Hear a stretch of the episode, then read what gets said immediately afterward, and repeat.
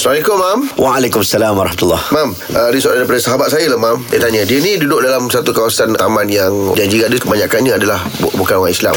Okay. Oh, India, orang Cina. Jadi tanya, apa hukumnya kalau dia mencari orang jiran dia yang meninggal? Tidak ada menjadi kesalahan. Uh. Okey, ada hadis Nabi tentang Nabi bangun berdiri ketika jenazah Yahudi lalu.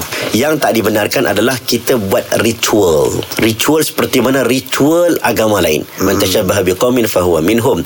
Ha, barang siapa yang meniru satu kaum, maka dia bersama dengan kaum itu. Maka kalau kita pergi kepada tempat tersebut, kita sekadar memberi ucapan uh, takziah. Uh. Uh, tak tahu doa tak boleh eh? Uh. Doa kampunan tak boleh. Uh, ucap takziah, sing untuk keluarga. You semoga you strong, uh. family you strong.